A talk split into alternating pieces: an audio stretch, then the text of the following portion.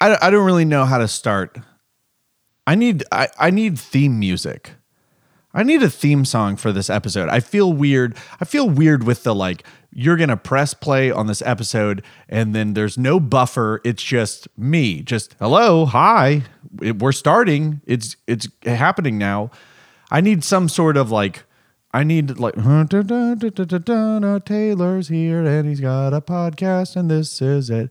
And that's what you are about to listen to.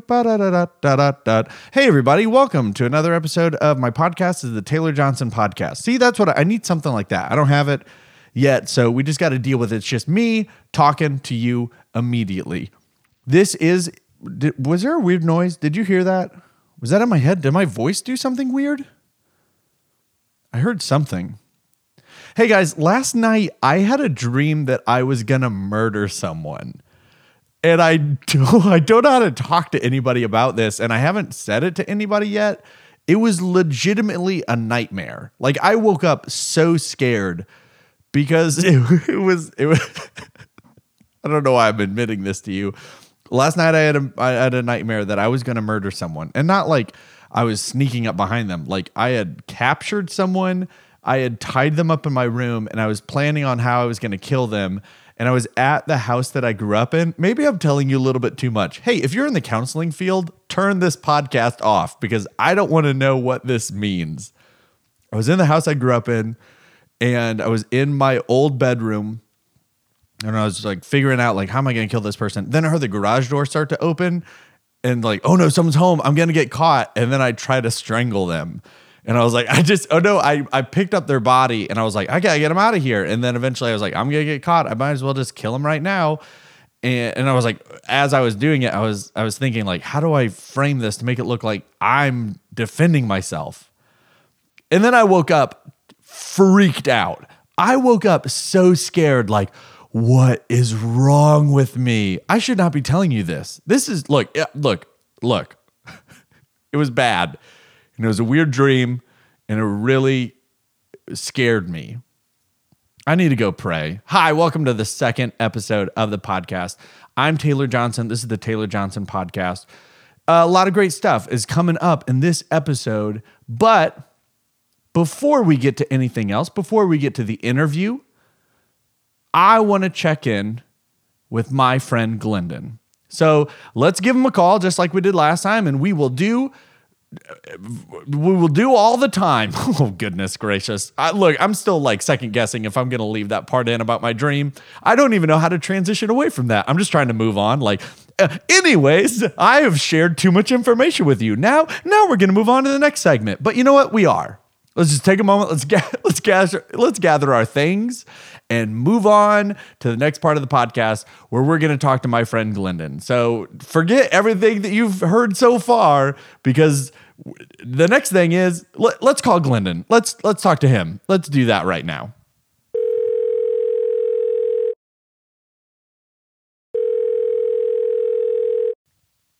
Hello. Hello, Glendon. How are you doing? I'm doing good, Taylor. How are you? I'm terrified. That's how I'm doing right now. Wait, you're terrified? I am I am freaking out and I've been waiting to talk to you about this uh, until we started recording. I'm so nervous right now because I've ordered a ton of t-shirts for a couple of events that I have coming up where I'm going to be doing stand up and I thought, "Oh, you know what? There's going to be really big crowds. Uh, I should have t-shirts ready to sell when you know after the thing is done and so i made t-shirts uh, and i ordered more than i've ever ordered like i've never done an order this big i usually order 100 at a time and i ordered 200 and i'm so scared that no one's gonna buy one Oh my goodness! Hey, just find the nearest uh, mission mission trip and uh, send send those unsold shirts over. well, he, this is why that would be super weird because the t-shirt just has a picture of my face on it. Oh gosh. Yeah, wait, that's it? That's it. So like the idea was it's it's a picture that I use in my stand up because I talk about um, I did an event where they took pictures at the event and everybody else who spoke at the event got really awesome pictures taken, but they took one only one picture of me and it's the worst picture possible. It looks terrible. And so I show the picture, everyone laughs, and I thought, oh, wouldn't it be funny if I made a t shirt that just had that ugly picture of me on it? And then I sold it after shows. But now I'm scared no one's gonna buy it, and I'm gonna have 200 shirts with my ugly picture on it that I'm not gonna be able to get rid of. Are you doing your patented um, over the top smile in the photo? No, it's I look angry. Let me send you the picture. Hold on. So literally everybody else looks really great. Everybody else, there's pictures of them on stage holding a microphone. You see the crowd, it looks incredible. And literally, I'm one of the main speakers, and the only picture they took of my face is this. Oh my gosh, Taylor. Yeah. It's a bad picture. Wow. I- I- yeah, and th- and this this angle of you is one that's rarely seen. Okay, well that's good to know because my fear is that like because I look at the mirror straight on, but I'm taller than a lot of people, and this picture is from a lower angle angle. And when I saw this picture, I was like, "Oh shoot, is this the way that everyone sees me?" No, no, no, no, no, no, no. Yeah, and that that thing in the back. Like, do you always have that? No, I do not. My hair does not always look that bad. I don't think I had showered that day. I I had to fight because people react pretty strongly when they see the picture and they laugh really hard. I don't like showing the picture because it is a bummer for me to look like that. Man, that's great. Um, well, I can't wait to get a discounted T-shirt with that picture on it. I've sold other terrible like dumb t-shirts and I just like Utz. Oh yeah, I sold a T-shirt that said "straight from the Uts" off of the joke that I would tell about going to milk a cow, and I would sell it at youth events where like camps or retreats or conferences, anywhere where students are given money by their parents and like here's some extra money for the trip, be responsible. And then they buy, Don't buy they- some dumb T-shirt. yeah, and I would love to like be a fly on the wall to the moment they come home, like, oh, what extra money? Like, give me back the extra money that you have. And the kid is like, oh, I don't have any extra money because I bought this shirt. I would be so ticked. I bought, look at this picture of this ugly guy that I have on a t-shirt. What could this guy possibly teach you about God?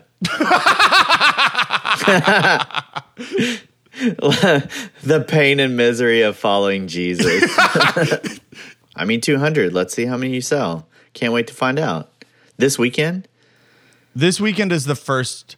So I have this weekend, and then in a couple of weekends, I've got two pretty big things. Like this, this first one, I think there's going to be like 150 students there. So like obviously, I'm not going to sell out unless people are like, I'm buying one for each member of my family. Which that would be, I would, Oh. I would deny them that. a bit. I would say no, don't do that. Don't do that to your family. Then buy them as Christmas gifts. yeah, Mother's Day is coming up. um. So how are you doing? How are things with you? What's going on?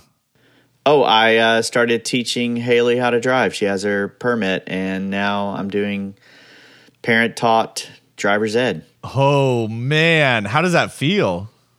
Um, weird, um, scary, and like proud. It's weird. I don't know. It's like it's a gamut of emotions, to be honest. Like I don't know, man. Like sometimes I'll look over and just think, man, she was so little, you know? I don't know. Now she's I'm teaching her how to drive.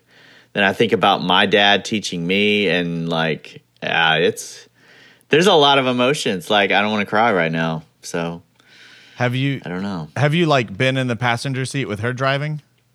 Yeah, so we did that yesterday for the first time. It was she did a good job. You didn't scream?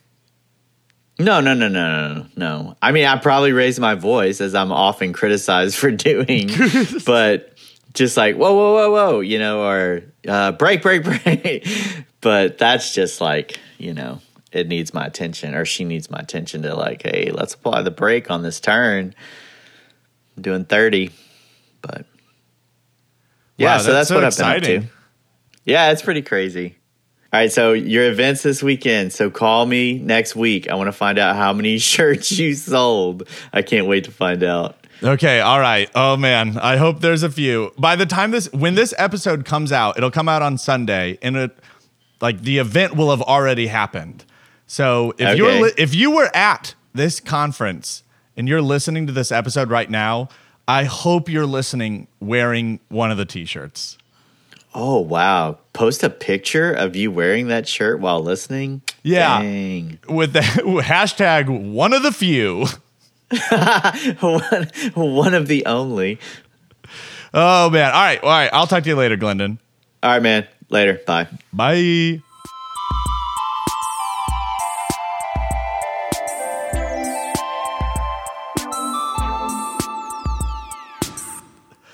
Oh man. Oh man. I really am very nervous about this stupid shirt. I have 200 of them. They just showed up at my apartment the other day. So, right now in the other room, there is a giant stack of boxes filled with 200 of those stupid shirts with my dumb, ugly picture on them. And I have no idea if anyone will ever want to buy one of these. When I placed the order, I was so confident in the idea. I was like, this is going to be the greatest shirt ever. This is genius. Everyone's going to want one. And then slowly, as I waited for them to come, it was like I was waking up from a dream and realizing, oh no, oh no, this is a big commitment. Oh no, I'm not so sure about this anymore. Oh, really? Oh, and then they showed up and I took one out of the box and I was like, oh, no one's going to want this. You're going to have these shirts forever. You're going to go broke because of these stupid shirts. So I'm scared. I'm very nervous. We'll see what happens. I'll let you know next episode. Look, now you got a reason to listen to the next episode. Make sure that you're subscribed to find out what happened with Taylor and his very dumb shirt idea. Oh. But now, hey, let's transition. this episode is just me doing a real bad job of transitioning from thing to thing to thing. Another great, wonderful transition. Let's pack up our things and move on to something else. Each episode of the podcast will include an interview on something that I would consider important, or maybe just something that I feel like I need to learn more about. And this episode is a little bit of a mix of both. So I travel and speak a lot of times to adults on Sunday mornings or at conferences or events like that, but I'm also a part of a team that does school assemblies throughout the year. We go into junior highs and high schools, and I get to talk about my favorite topic, which is vulnerability and the importance of being open and honest about what's going on in your life. And because I'm in these assemblies talking about this with students, a lot of the times kids will want to come up and find me afterwards and talk to me about their stories, about what they've gone through or what they're struggling with. Sometimes I'm one of the first people that they're telling about this stuff, and it's a huge honor, but also it is always so wild because I have no idea what these kids are going to say, and often I am blown away by what kids are having to deal with and go through at such a young age. So I kind of wanted to find someone that I could talk to about this. So I'm talking with uh, Garland Owensby, who is a professor at Southwestern Assembly of God University, which is where I first met him when while I was a student. Uh, Owensby is over the youth ministry program there, and one of the classes that he teaches is called Contemporary Issues in Youth Culture. And I never took this class when I was a student, and I'm still kind of mad at myself for not doing it because it always sounded like the coolest class, like totally different from every other theology and ministry class that you would take if you were at a Bible school. Because it looks at what is happening right now in youth culture. What are students dealing with? What are they going through? What are their eyes being open to? And how is it affecting them? And this is a great conversation if you are involved in youth ministry, if you have a, a- teenager, if you are a student, or if you're just a human being. Because what is so crazy about these issues is that even though they start when you're in youth, if you do not address them or look at them, they can continue to affect you the rest of your life. Like, I feel like for most of us, if you were to, I don't know, take something that you're struggling with or something that you deal with right now and follow the breadcrumb trail back to its origin, you would probably find that it leads to something from when you were young. And so I think this is a really important topic, a really great conversation that I got to have with Garland Owensby. So here it is uh, me and Garland talking about contemporary issues in youth culture.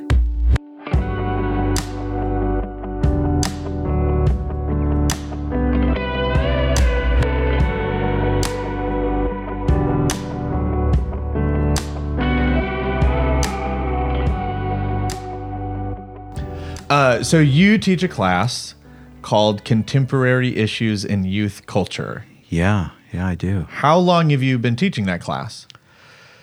I think it's been at least a decade now. You know, I mean, time flies and everything, but I, I always, I always say it's the class that takes up the most amount of my time. Oh, really? Well, because like every other class, every other class, you get it and you tweak it from semester to semester.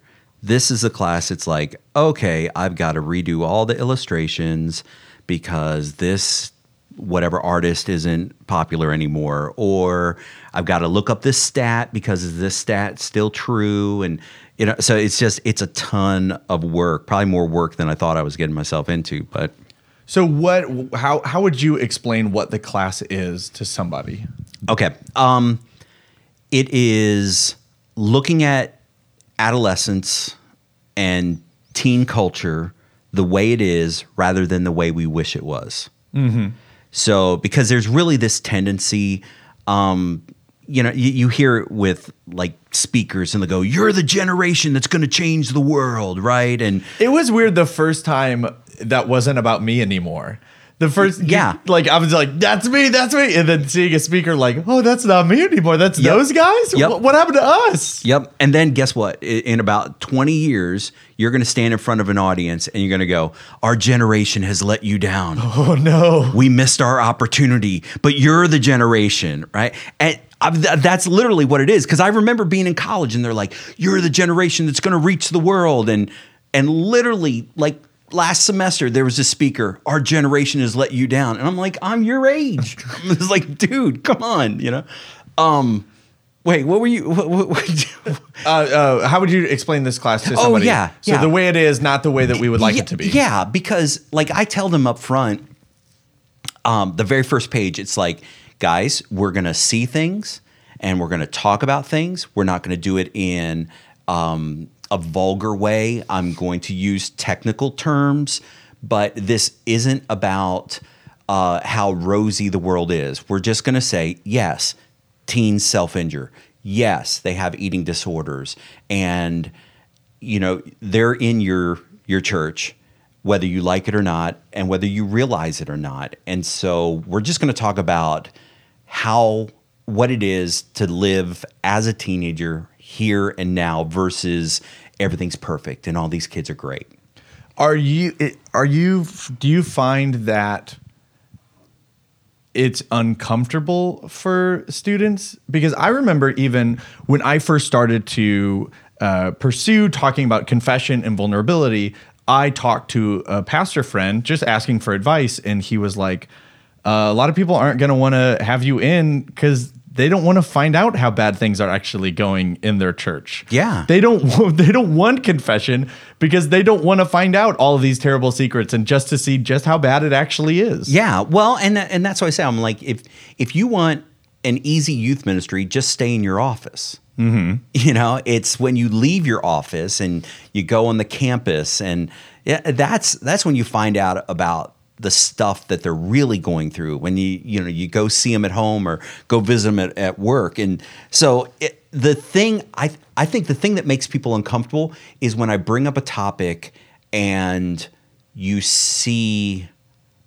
you see them avert their eyes mm-hmm. or they get really quiet and you go "Oh, okay. All right. They they went through this. Oh yeah. so if we're talking about assault uh, abuse um, the, the the only one that i tell them ahead of time is with self-injury Okay. that's the only one where I go, hey, if you've dealt with this, there are some things that you're going to see in the presentation that you may not want to see. And so, you know, if you're not here, I'm not going to think anything. I'm not going to say anything. It's just you were just absent that day. Oh wow. Um, but yeah, I think I think the thing that makes people uncomfortable are the people that have had it. Now, every once in a while, somebody will go, "Hey, here's my story," you know, and that's I mean, it's, I think it's brave of them, you know, because I I had a I had a student, you know, hey, I I spent some time in a in a mental hospital, and uh, they referenced something that I had said in class, and they're like, "Yeah," and that's why I can't watch that movie Oh wow. because they're like they just had it on repeat at this hospital. Oh. And they're like, so it just when I I can't make that disconnect. But yeah, so it it is it's uncomfortable, and you know, depending on the person's background, they've never heard of these artists or they've never heard of you know this certain movie. Um, but the the thing I, I, I tell them about this class is you know it's an old movie, The Matrix, but um, Neo he goes, "Why do my eyes hurt?" And Morpheus says, "Because you've never used them." And and that's the whole premise of the class is this class changes the way you look at teenagers. It changes the way you listen to music. It changes the way that you watch movies. And you no longer are just a consumer and you're no longer just the fish in the water. Now you're critiquing and analyzing everything around you and everything that comes at you. Did teaching that has teaching this class changed you? Like I guess I guess I mean you're having to stay up to date with everything. The more you investigate what's going on in youth culture beyond what you see in church and the students you interact with, um, the more your your heart just like breaks. And I think that's the thing. It's like you want to stay in youth ministry, learn about all the stuff.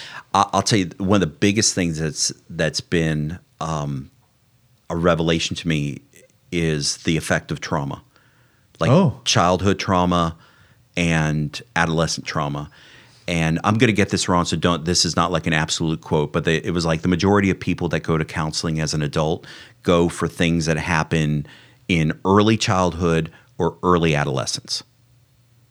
Wow. And a big part of it is they can't, when that stuff happens to them, they can't process it. And so, like, you know, mom and dad get divorced and they go, oh, it's my fault. Well, we're adults. We know it's not their fault, right? You know, it's not their fault, but they don't know it's not their fault. Or if a kid is sexually abused, well, if I hadn't dressed this way, or if I didn't look that, instead of saying, wow, that person was really messed up. But like all this trauma, it just really messes kids up. And so part of this class is saying, how can we help these kids to escape that trauma loop?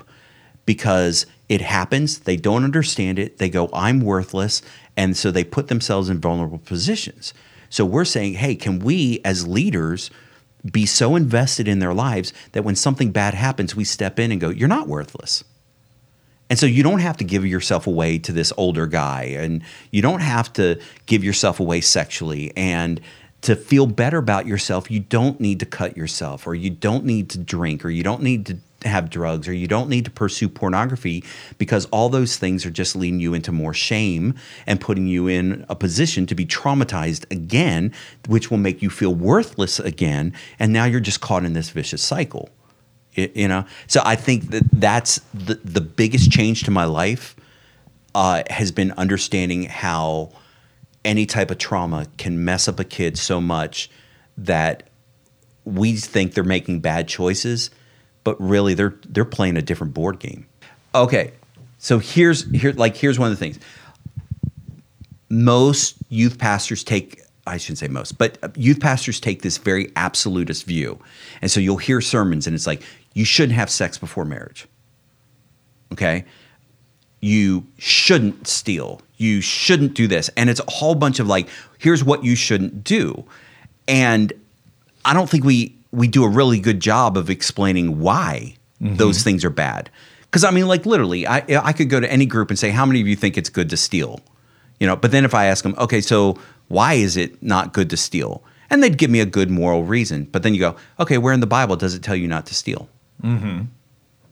Okay, so where in the Bible does it tell you sex outside of marriage is a bad thing? I think that's like one of the big things with this class is the culture is constantly changing.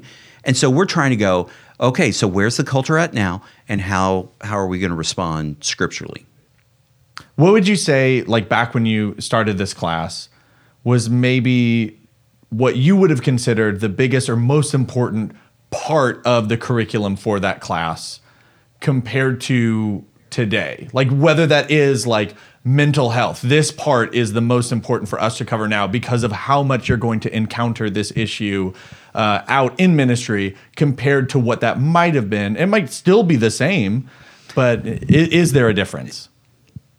When we started, we weren't talking about mental health issues. Oh, really? Yeah. We weren't talking about anxiety and depression at all. Um, we do now. Part of it, though, is yeah, we have an epidemic with anxiety and depression among among students. Um, I think some of it is self-diagnosed, which is scary. Uh, and as more people come out publicly and talk about depression, um, you do see a little bit of like, oh wait, they're they're getting a, a little bit of attention, you know, and so I'm going to self-diagnose, and so it's like, okay, we're, we've got to differentiate there. The biggest change, the biggest change is when, when we first started, we would talk about issues of sexuality, and we talk about homosexuality. Now we have to talk about a sexuality spectrum. Mm-hmm.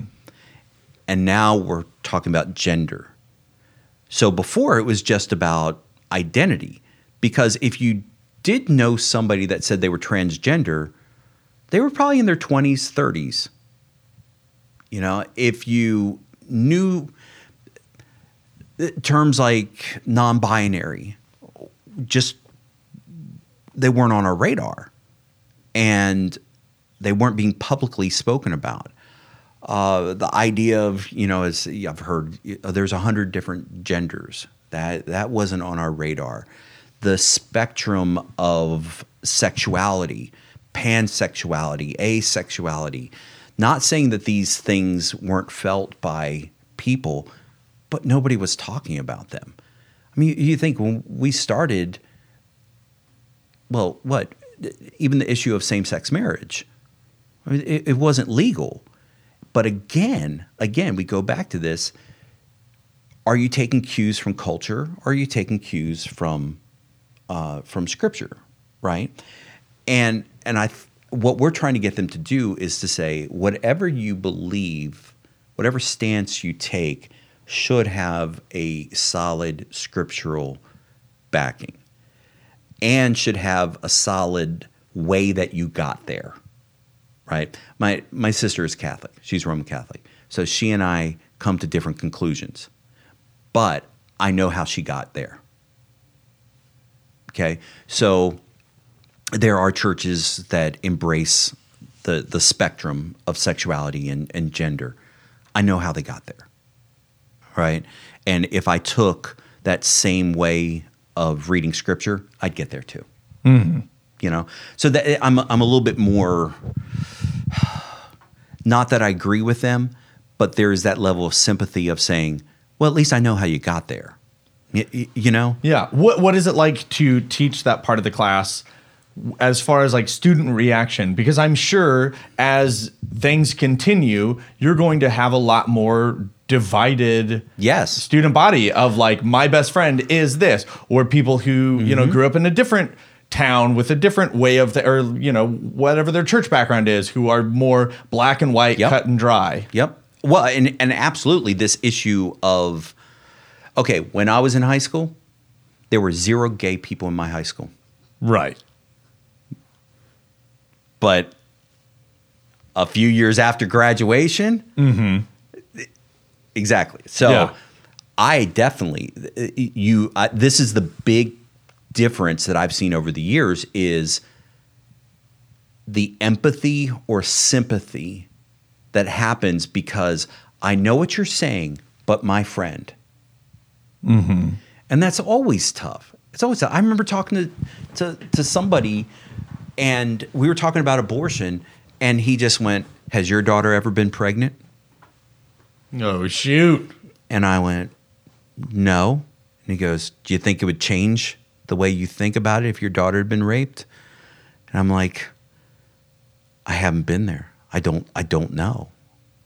I, I, I don't."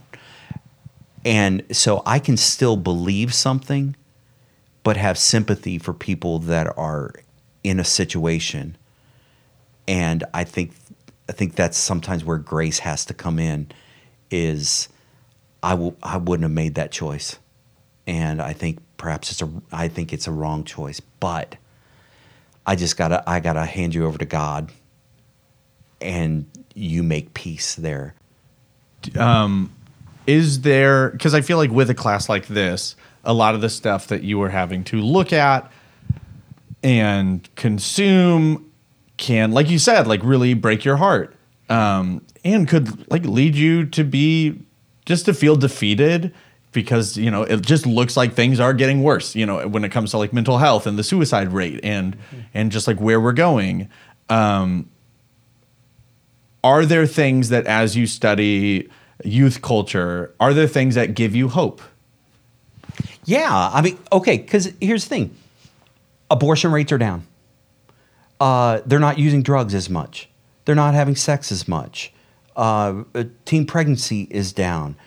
Like all these stats that we would look at as far as morality, and you know, and I'm I'm saying morality because morality and Christianity they're not necessarily mutually exclusive. You know, you you can have morality without faith.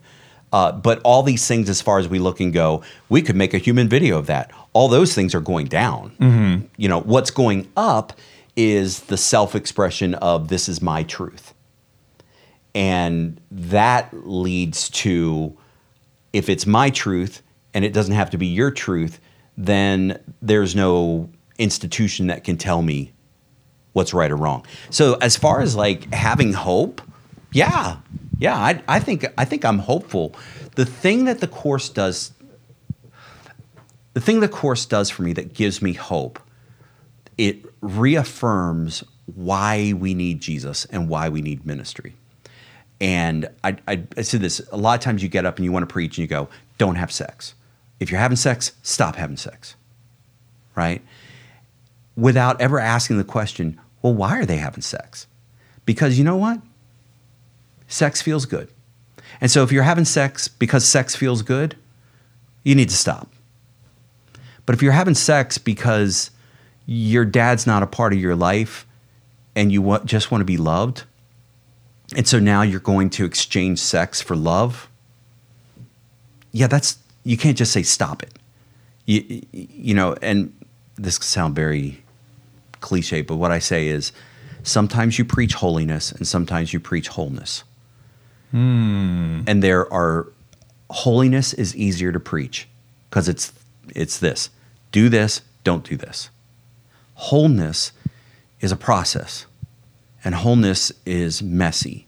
And wholeness isn't easy. And wholeness means relationships. And you don't have to be a counselor to do wholeness right to preach wholeness because that this is what Jesus was doing he's like I know what your longings are. I know what you want. Let me meet those those needs by giving you identity. He did it I mean think, he does it uh, by helping women by elevating their status. He does it by elevating the status of slaves. He did it by elevating the status of all these men that were fishing when you know mom and dad thought they were going to have a rabbi you know? So jesus doesn't just take care of the morality he takes care of the identity. And so the thing that gives me hope is i look at all these problems and you go oh there's an answer for that. It's not like it's impossible. It's not rocket science. You know it's okay you're you're acting out. You're you're into drugs or into the sometimes drugs it's about feeling feeling good. And sometimes it's about escaping. Yeah. Sometimes it's about feeling good, and sometimes it's about not feeling bad. Exactly. Exactly. They the thing they say when you talk to people with addiction is uh, instead of asking them, um, "What are you getting from this?" Instead, ask, "What are you getting away from?" you know, because for a moment, for a moment, I cannot. Uh, I can have a, a, a time where I'm not thinking about my life and I'm not thinking about my trauma, and I just feel better for a little bit. And that's it. That's all these kids. That's. They just they want to be loved. They want to be accepted. They want to know that somebody's going to embrace them, even in all their weirdness and their smell. You know, and um, that's that's Jesus. And so, yeah, there's hope. There's hope. It doesn't it doesn't have to make you depressed. It just makes you realistic about the job. That makes me think of what you said at the beginning of um, uh, youth pastors and um, I can't even remember what exactly you said about like just just staying in your office. Oh, yeah. and Yeah. how it kind of changes your perception of what the job is Mm-hmm. when you get out there and when you learn. I don't know because like yeah when you when you see the need, it changes what you would prioritize. I feel like Yeah. of like looking cool and getting a big crowd instead of digging deep and like answering these needs with Christ, which that's discipleship, Yeah. which is not always what's focused on in youth ministry. we we live in a culture right now that is performative. You know, you and, and this generation has been taught uh, by the people of my generation or Who failed- or millennials who failed us. No, no, who who said I think we can make a butt a, a buck off of their insecurities. Uh, so we said, hey, perform, perform, perform. You know, uh, uh, Bo Burnham has, has just Yeah. great you know quote about that. He's like they set up the the atmosphere that said perform, perform, and you know, and so it, we're if you're if you're a youth minister and you live for Wednesday, that's a little scary. Mm-hmm. Ri- Right? Mm-hmm. Because Wednesday is when the spotlight's on you and you get to perform. And we can couch it in like all these spiritual things, but the truth is, Jesus did really spiritual things outside of the temple. And he did them walking with disciples. And so this really great transformative stuff is happening during the week, not necessarily on Sunday or Wednesday. It just so happens that on Sunday and Wednesday, nobody's going to challenge what we say. Y- y- You know, and so this whole performative thing is really dangerous to to ministry. And so I think you know scale back on the the the lights and the fog and the hype and just be real with with people. That's my old man coming out. That's what it does feel embarrassing to now that I feel that way a lot of like, what are we doing here, guys? What is the point of all this? And it makes me feel like a grumpy old man who looks at these young kids running around. Mm-hmm. But yeah, I don't know. But you, I, I guess you just have to say it in a in a way that doesn't sound like You don't start worrying about eating healthy until you realize you can't sustain the life you're living. Yeah. That's why you don't see a lot of teenagers going, "Man, my cholesterol. I just mm-hmm. maybe I should be vegan." right? They they don't. They're like in the moment, get me some nachos. And it's only when you start getting older and you're like, "I'm killing myself."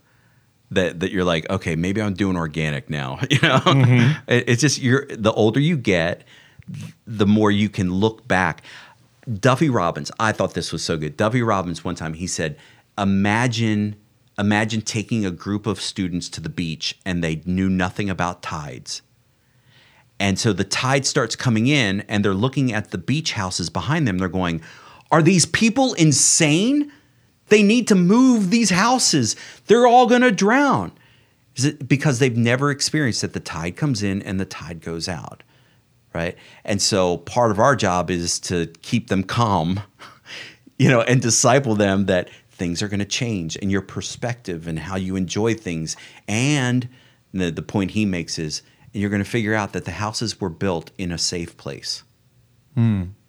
And we can go through all these ministry fads and stuff, but we realize the scripture was built in a safe place.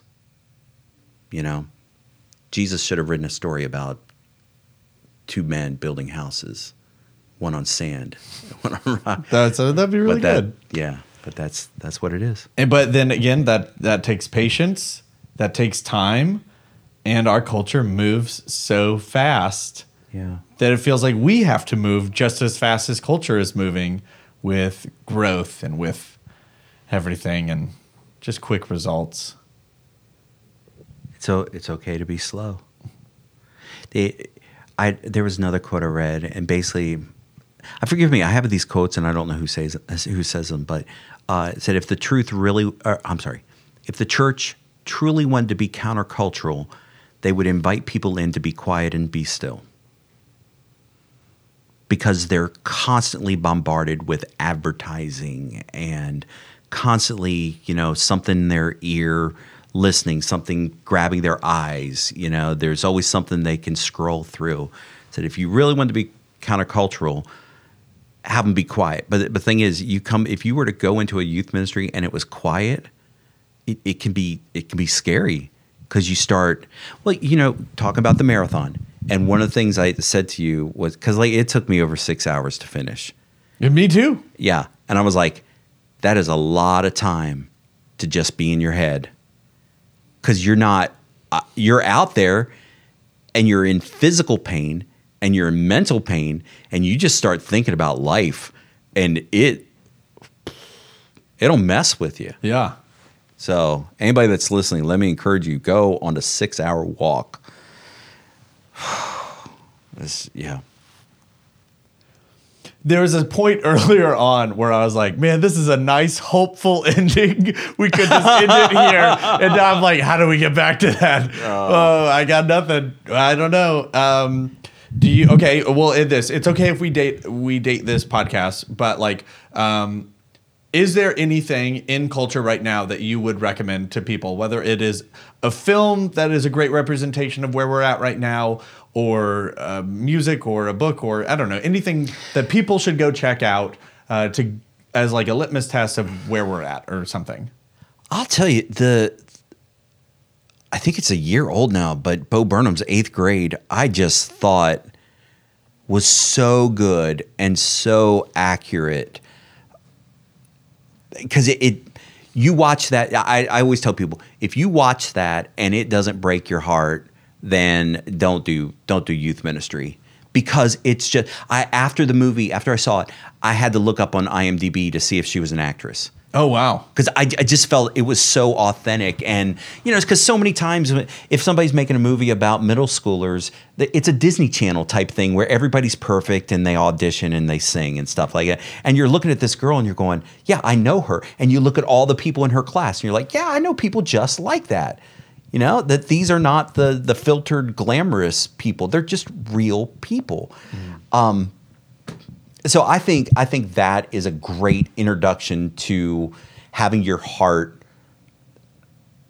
softened for students. Um, I I'll tell you one of the things I love and I love about middle school ministry is there's no filter. I, it's just great. I mean, you ask you ask a middle schooler how they're how they're doing, they're more likely to tell you exactly how they're doing. How are things at home? Get ready. You're you're going to hear things that you know. So I'm like, let's take advantage of that, right? And and again, Bo Burnham, one of the things he says is like, you know, they're advertising their whole lives. Take advantage of it. See see what they're putting out there. The other thing that's really cool, your greatest resource is going to be students. Okay? Nobody listens to them. right? Yeah, yeah, yeah, yeah. Nobody listens to them, or if they listen to them, it's long enough to give them advice. Mm-hmm. So if you if you just like take a group of students out and go, hey, so tell me, they will. Yeah. It's and now okay because it's one of the assignments I have for this class is like, hey guys, do a roundtable. Get get together like five students and here are some questions and ask them. And like one of the questions is, do you think it's harder to be an, an adolescent today or when your parents were adolescents? And just to hear you know their opinions. But almost every single student says, yeah, it took them a while to warm up Yeah. and it's all because it's like, wait, oh, you really want to know? Oh, okay. I thought I thought this was just an assignment, and I love that. It's like, man, it, okay. Here's here's the hopeful ending. Okay, great. Hopeful ending. Your best resources are students. Go where they are, right? Go where they are and ask them questions, and don't worry about being the teacher. Be the learner. And once you've gotten access to their lives and you're learning about lives, then they're going to let you teach them. It's reciprocal. Great. That's beautiful. That is a great ending. we did it. We did it. Thank you so much for doing this. Hey, my, my pleasure.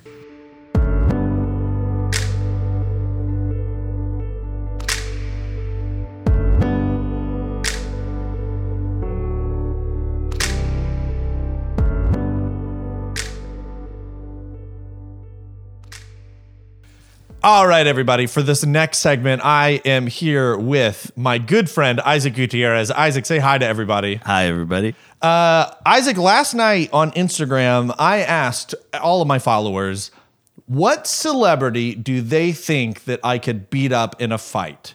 What celebrity do they think that I could take in a fight? Isaac, uh, you were in fights in high school, right? That's such a weird. I know. I, I'm not. Hey, uh, I'm not. It sounds like I'm just assuming. I want everyone to know that we talked about this last night because we I've did not. never. He's just assuming. no, no, no, no, no. He said you've been to prison before, right? no, no, no, no, no, no, no. Uh, but you have. You told me last night that last time that you were in a fight was in high school. Mm-hmm. I've never been in like a real fight. Can you tell? Yeah, kind of. Do I just seem like the You're too confident. Wait, really? Like uh, the time that we uh there was almost a fight at that concert, Oh yeah. and they were just like, "Yeah, you were too excited." And I, in my mind, I was like, "Oh no." right. Okay. So yeah, we were at a concert together, and there were people in front of us who started to have a little bit of an argument, an altercation, because these two guys were getting more obnoxious as they got more drunk, and they were starting to kind of. Um, people were telling them to be quiet. And then they were like, they were like sizing them up, and like it was getting to the point of like, don't touch me, bro, don't touch me, bro. And I feel like that's like three steps away from a fight actually happening. And neither of us, you and I, we didn't discuss it, but we were both just like, ooh, man, ooh. Uh, well, I was excited because I was more excited because they were little. These guys, Yeah, that's true. They were these really were little. little guys, and I'm bigger than them, and I feel like I could very easily pick one of them up. And so I wasn't afraid of them. And so I, yeah, I was excited. They weren't scary. And I don't think I, I wasn't planning on fighting. I was planning on just like grabbing one of them and like putting them on the ground. And rubbing lotion on his belly until he fell asleep. That's a reference to a joke that I used to That do. that's a reference to Mike. Birbiglia. Nope, it's a reference to a joke that I used to do. So yes, I have never been in a fight. Um, do, what do you think that I would be like in a fight? I think. What do you picture when you picture me fighting someone on the street? Do I immediately get knocked out? No, no. Really? Okay. Because I was thinking about this while I was peeing. Beca- okay. Yes, because I told Isaac ahead of time, hey, here's what we're going to talk about. Not he was just randomly in the bathroom, like, man, I wonder what it'd be like to knock out Taylor. no. Um. See, we have to take these things into consideration first. How tall are you? You're pretty tall. I'm 6'2. so you're six two, and I weigh 217 pounds currently. dang. I need to lose some weight. no, man, it's all muscle. No, but it's not. and then I think the biggest thing is that you took up running like recently. No, So- for real. Like, but so mine's more endurance. It's not like speed. Oh, so That- like my need- cardio. So I can you like need endurance. So like most people think that like a fight's like immediately a knockout, but that's like if you just lean into it and like get hit with the haymaker. Right. But if you're like very like it, it comes two down- people are prepared for the Yeah. fight. Yeah, it's a longer ordeal. So like that that's what I'm thinking. You're pretty tall. You have I'm pretty. I'm pretty. I'm tall. I weigh too Uh, much. just one thing. You're just pretty tall. You're pretty tall. You have a long reach, and then like you have the stamina, you have the conditioning, and like that's like really the most. But I don't have the mindset. I don't think. I think you'll uh, once you. I, I have. I do have survivor instincts. Do you remember the time that you all tried to tickle me? yeah. It's a weird thing to say. we called you Elmo. We just tried to tickle you. Uh, but a group of guys tried to tickle me, and I threw them to the ground. But so, but see, like that only lasts a little bit, like that little adrenaline. Yeah. But I feel like it, you have conditioning, so like I have shampoo it's, you have cocoa butter, for my stretch marks from when I gained too much weight. but like I, did. I have used cocoa butter because I heard it works for pregnant women when you get stretch Yeah, marks. and I, they do. I got stretch marks on my thighs because they were growing too fast. Sorry. yeah, there's nothing to say, and I shouldn't have brought it up. So okay, Um, I asked Instagram what celebrities did they think that I could take in a fight. And first off, we got a lot of joke answers. We got a lot of people, haha, it's funny to say that Taylor could only beat up children and dead people. With children. well, here's here's one that's both Shirley Temple. Taylor could take Shirley Temple in a fight. Ha ha ha. Um, someone said Stephen Hawking. Okay.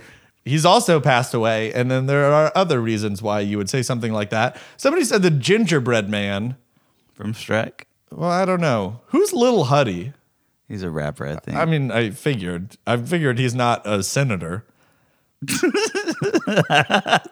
that got. Why? Frankie Muniz? I mean, I feel like that's an obvious one too. Owensby said Stevie Wonder. Rude. Do you know that there are people who believe that he's not actually blind?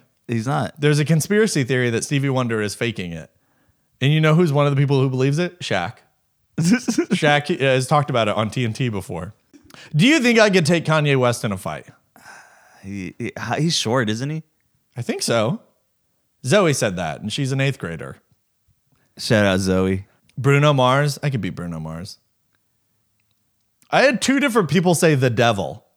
Jason Derulo. What'd he say? Dumb. Got me. Uh, Seth Meyers, I think I could beat him in a fight. Who do you think I could beat in a fight? See that well one, you have to take uh, like a few things into account. So you're pretty tall. You've already done this. No, but you're conditioning. So like most Stop saying it again. no, but most fights aren't going to be like a if both people are ready, like it's not going to be like a one punch like Right. you're out. So like it, it depends on the other person and also if they've had any training because they could be small, but like if they have so, tra- like Elijah Wood, if he's had some training, if he's had some training, he's learned to like- fight with a sword. Well, if you guys are fighting with swords, And we're not fighting with swords. That's not part of the deal. Uh, Mr. Bean, do you think I could beat Mr. Bean in a fight? he's not that tall, is he? Well, he's older now too. He's an older man. Hey, he's got that old man strength though. Is that a thing? Old man strength. Well, have you have you met an older man? I guess I have shaken hands with an old man at church and be like, that is a strong grip. so I, this is a real thing. Old man strength. Like once you get to like your 40s or something. I That's don't know not what age. old. No, but that's whenever you get your old Okay. man strength. Like Why do you have it? I don't know. It's science, but I don't know science. Paul Giamatti, do you think I could beat him up? I don't know who that is. Uh, Big Fat Liar? You ever seen Big Fat Liar? Keep going. What other movie? You know, he played Rhino in uh, the other Spider Man. Get your phone out. Start looking these people up. I shouldn't be playing this with you. You don't know who anyone is. I told you. I know three celebrities.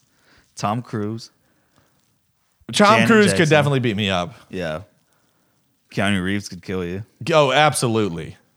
What's his name? Hold on. I'm si- I'm airdropping you a link. Paul Stramboli. No,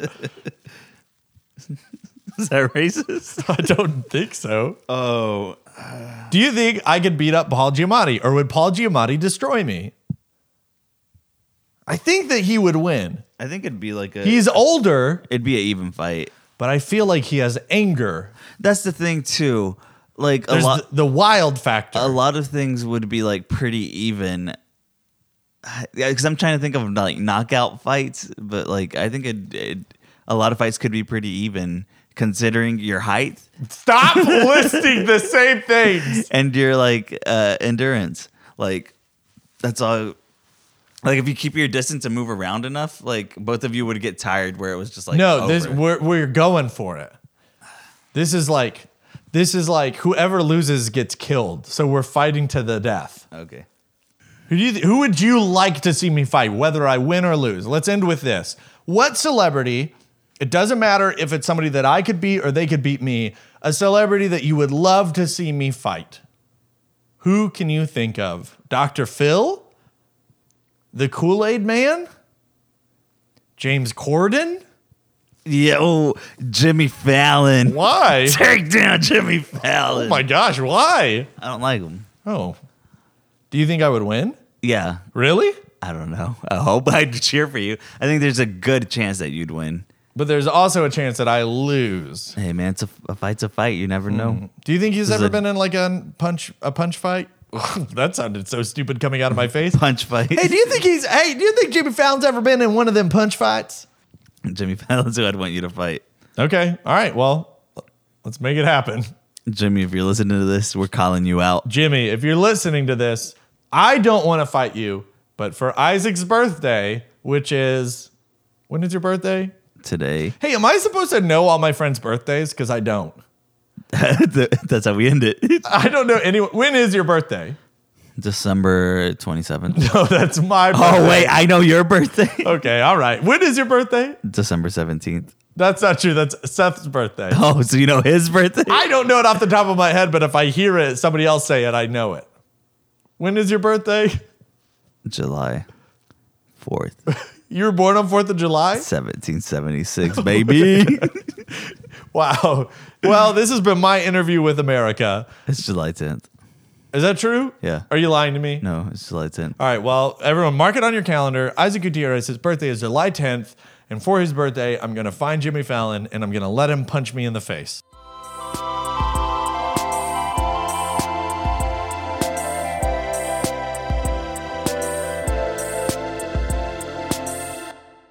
Welp, here we are at the end of another episode. We made it. We survived, even though I shared way too much information there at the beginning. But we made it regardless. I want to say a big thank you to Garland Owensby for being a part of the episode. If you want to learn more about Garland, you can go to his website, garlandowensby.com. He also travels as a speaker and a stand up comedian. If you're interested in some of the youth ministry stuff that he talked about in the interview, he actually has a thing for sale on his website.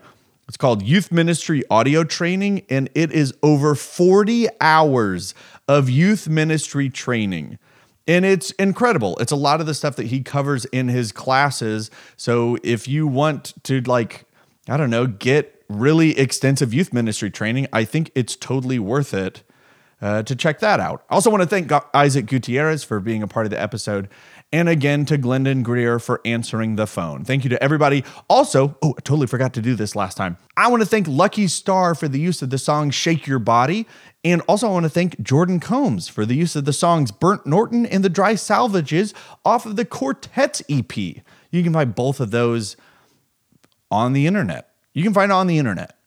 And uh, that's that's it. Hey, uh, leave a review on iTunes. A lot of you have already done it. Please continue to do that. Write ridiculous things in your review so that I can read them on the episode and make fun of the things that you say. Um, tell a friend, tell an enemy, tell a local librarian about the show. Uh, but that's it, I think. Um, yeah, we did it. All right. I will see you in the next episode. Yep. Hey, when you leave a review, don't mention the thing that I said at the beginning of the episode. Because if anybody like is like trying to decide if they want to listen to the show or not, and then they see like, oh, it's a great show, except for when Taylor talked about the dream where he wanted to murder someone, I don't think it would make a good first impression. So let's, hey, let's leave that out. You can subtly hint at it, but don't go full on and bring it up. How about that? Okay. All right. I'll see you next time. Thanks for listening. This was the Taylor Johnson podcast, and I was Taylor Johnson. Goodbye. I love you.